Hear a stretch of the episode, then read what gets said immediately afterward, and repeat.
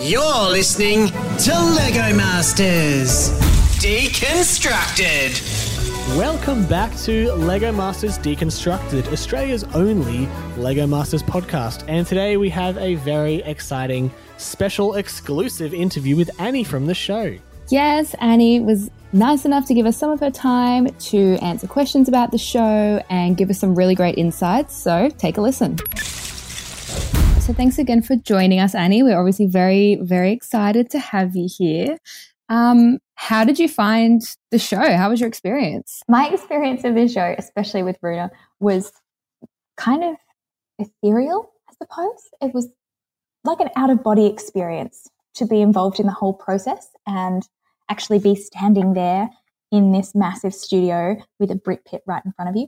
Um, I think there are some fun memes of me going around just kind of looking stunned. so that's how I was pretty much the whole time. Yeah. And how does it feel now to have the big secret out in the world? You had to keep that quiet for a couple of weeks, a couple of months even. I've kept this secret for five months. Oh, wow. Longer. Yeah. It's been a while. It's a nice, um, nice relief to be able to, first of all, get to see it for the first time because after the filming process, we don't know what goes on at all. So getting to getting to watch ourselves back on screen and see all my friends again, oh my gosh, it was so nice. Mm. Especially seeing what they can do because when when you're building, you're focused on what you're doing, not what anybody else is doing. we only see the finished products. So, did you watch season one, Annie? Were you a big fan of season one? I definitely watched season one because um, you know my friend Kale was on there. Ah. Yeah. and it was very very interesting to to watch the talent come out of season one and just to obviously because it hadn't been done before to watch the program and and watch how they created these amazing challenges and i thought season one was a really great program season one was quite inspirational i think that's why when it came to season two i was actually willing to give it a shot Have you worked with Kale at all on Lego builds or anything like that? Did you meet through Lego? Like, tell us about that friendship. so um, i've known kale for nearly 10 years through the melbourne lego user group Ah. which is um, fondly known as Mugs. So I'm I'm a member of Mugs, and I have been for a really long time. Um, and Mugs is kind of the the lug or the R lug, the recognized Lego user group that runs Brickvention. So Brickvention is this massive Lego convention that happens in Melbourne each year, and it's run by volunteers. And I became one of the volunteers that put on this event. And Kale was this amazing model builder that was displaying at Brickvention, and we kind of we developed a friendship.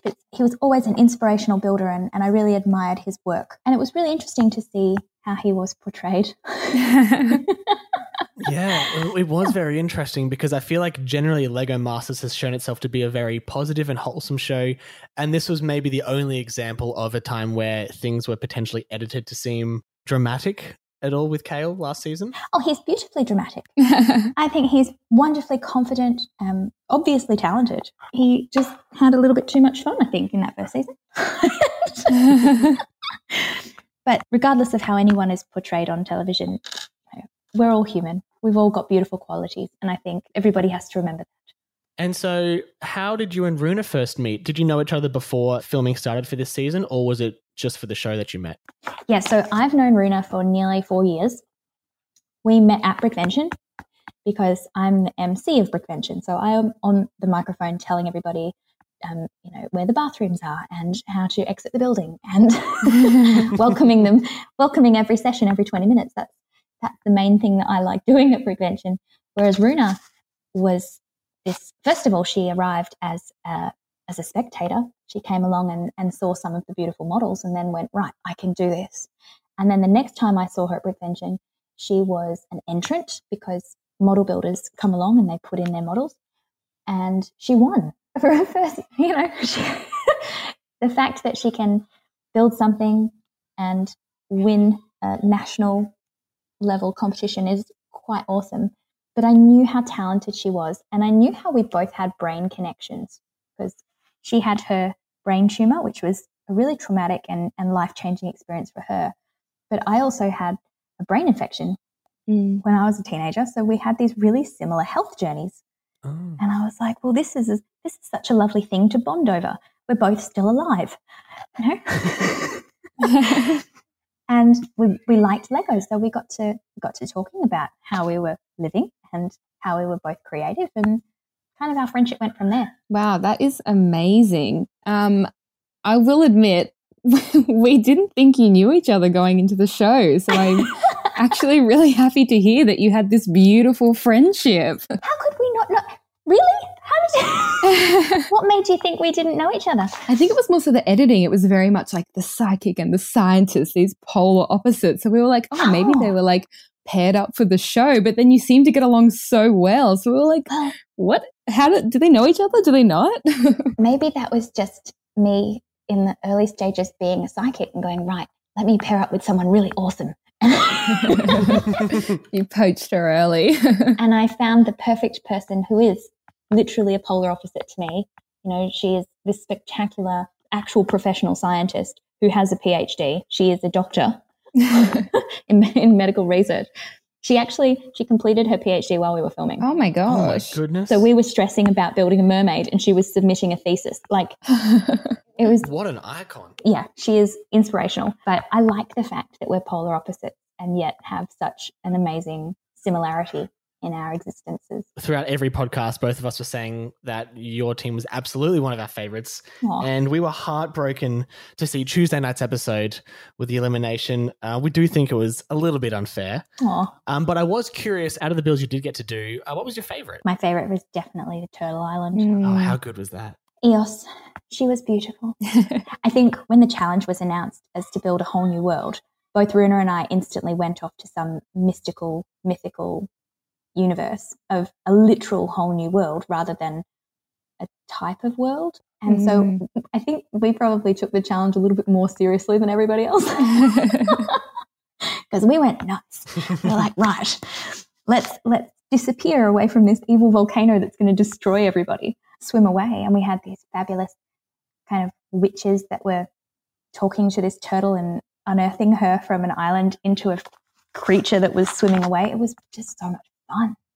Creating that story is probably the highlight of the whole thing. And there were so many details that you didn't get to see, like inside EOS.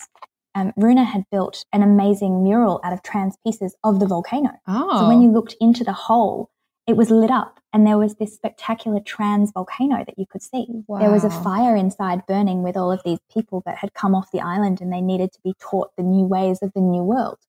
And then they went through into into the cave where all of the food was stored in the shells and then you know it was just such a cool story. The way you redesigned the island into a turtle was amazing. Like, as far as we could tell, none of the other teams really did anything like that at all. That was definitely a standout. All the, yeah, a lot of the other teams built on on top and created islands, and we were like, let's gut this thing.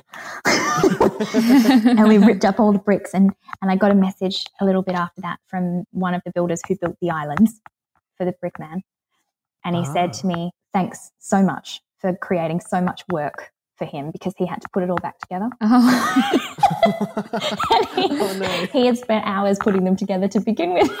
And we, went, we went and ruined it. I wish there were. I wish there were more shots of inside because there were some really cool stories inside that turtle. That sounds incredible. We have um, kind of spoken in previous episodes about how some of the builds we feel like we don't see enough of it. So that's really interesting that there was so much there that we really didn't see. I wish we got to keep it. Yeah, that was going to be my next question. Do you are they taken apart or are they stored somewhere? Yeah, Oh no. That's so sad. that's okay. They need the bits. It's recycling. Lego is not meant to stay solid forever. It's meant to inspire creativity, and you've got to build it, break it down, and build it again. That's very true. We um we did know that they upped or pretty much doubled the amount of bricks in the brick pit this season. So they're at about three million bricks. Mm-hmm. I have to ask, is it overwhelming when you go in there? And like, how do you find everything so quickly? um, you saw me being stunned, right? yes. is it like that every time? pretty much every time. I think by the second challenge, we had an idea of where things were, but we were, we were still frazzled most of the time going, right, what do I need? And occasionally you'd go in and just get the wrong things because you'd find, you'd find a part and go, oh, this, I could use this for something else. Mm. Even, even actually thinking about going back in that brick, brick pit is creating heart, heart palpitations. it's quite stressful. Did you have any assistance with finding where things were in the brick pit? Like, did they give you a, a guide at the beginning, or did, was there someone standing there helping? Because it seems like you could lose so many hours of a build just like wandering around, browsing the shelves, trying to figure out where what you wanted was located. So we got a really, really brief introduction, and then it was kind of like main bricks are over here, little bits are over there, minifigs are here, and this is the wall of all the accessories, and go. Wow. Wow. so, but I think when you're building on a large scale or when you've got an idea in mind, you know the types of pieces that you need. Mm. So when you know that all of the large pieces are in this corner of the room, then you can go to that corner and roughly gauge based on color where you need to be. right. So yeah, I think when you have access to the quantity of bricks, it's not as intimidating as when you've got your lovely you know, bag of Lego bits on the floor where everything is mixed together because that takes hours and hours and hours to just sit through a pile of Lego. When everything's sorted, it's much easier. So it sounds like what you're saying is we should all own a lot more Lego than we Yeah. do, not less. We should all own hundreds of kilos of Lego in giant drawers in our living rooms. I want to ask about the fairy tale build. Like we said, very heartbreaking. I'm still recovering. In the classic fairy tale, The Little Mermaid, there is this beautiful mermaid who wants to be eternal because her siblings and her family tell her that mermaids only live for 300 plus years and then they return to sea foam. But if you're a human, you can die and go to heaven. So she wants to be a human so she can go to heaven because heaven means you get to live forever. She wants to live forever. So she sells her soul so she can become a human so she can live forever. And, and part of the process is being involved with this prince. But he ultimately falls in love with somebody else. She doesn't get married. She doesn't meet the requirement of her curse. And when she returns to Seafoam, as per her agreement, the spirits who have been watching her agree that she was so selfless in not killing the wife of the prince that she was in love with that she deserves to be eternal anyway. And she ascends to become a spirit. Oh, wow. right. That's the actual fairy tale. Yeah. Very different. That explains my question around why she had green hair instead of red, like we would normally see her. yeah, in the real fairy tale, like she is aiming for an eternal life, which is represented in the star. So there were lots of elements that we had that were very clear in the original fairy tale, but not many of the audience members understood the original fairy tale. Yeah, right. We kind of overthought the process a little bit too much, and perhaps Brickman didn't really know the original fairy tale. that is a slight problem. but if we could do it again, I think we would have chosen the Princess and the Pea oh, yeah, that's a good one. because that would have been really cool. There's something about the Princess and the Pea that I, I do find very funny because I, I feel like it's a scathing indictment of royal families, but it's pretending to be celebrating royal families. Yep. So, are you given the theme of what the what the build's going to be, and then you actually get some time to research? Nope. You get your challenge, you get to breathe for 10 seconds, and then it's go time. Wow. It is genuinely reality TV. So Mm. when they say, right, go, there's no pausing. You really have to start. wow. We were also curious. It's hard to tell what sort of friendships develop on the show because everyone's so focused on building. But were there any teams that you and Runa particularly became close with? So, one thing that I did when we all first met was I called a team dinner and I made everybody get together and go down to the local Chinese restaurant and eat dinner. And I think because we did that, we all became the same friends. I think you'll you'll notice that when Runa and I get eliminated, all of a sudden there's a massive group hug yeah. because after Brickman had delivered his news, I very loudly exclaimed, Right, can I have a hug now? And just everybody swarmed on me. And it was great because that's how close we became. Even in those three episodes, you'll notice that they help each other. When Summer and Iona's build collapsed in the first episode Mm. and other people came in and actually helped them, it's a competition. You don't help your competitors. yeah. Oh, that's so lovely. But you do in Lego Masters because Lego is about family and fun and joy. And these people became our family. That's so nice. We have said so many times this has to be the most wholesome show on TV. It's so nice. Everyone seems like best friends. How do we get into this? And I'm glad it's true. it's entirely true. And even now, like we have a group chat with all 16 of us and we talk. oh, that's amazing. We talk every day. when someone's stressed about something, all of us jump in there. And I think tomorrow night we have group drinks on Zoom. So Oh, that's so wonderful. Are you gonna like build something over Zoom? Like, are you gonna have an activity that you do? we have a crossword club. That is so fun. Yep, it turns out we're actually all pretty good at crosswords as well as building Lego. So occasionally we get together on Friday night and do crosswords. At any point during your time, did you like read your own leaves or Runa's leaves or like predict what was going to happen or have an idea at least? Yeah, I did. Such a bummer. So just before we started the third challenge, some of the girls got together and we had a mini tea party. And during our tea party, I had a peek in the girls' cups and I saw that Jen and Jodie were safe and Summer and Iona were safe. And I went, oh crap. oh no. And my cup said, you know, it's a bit risky.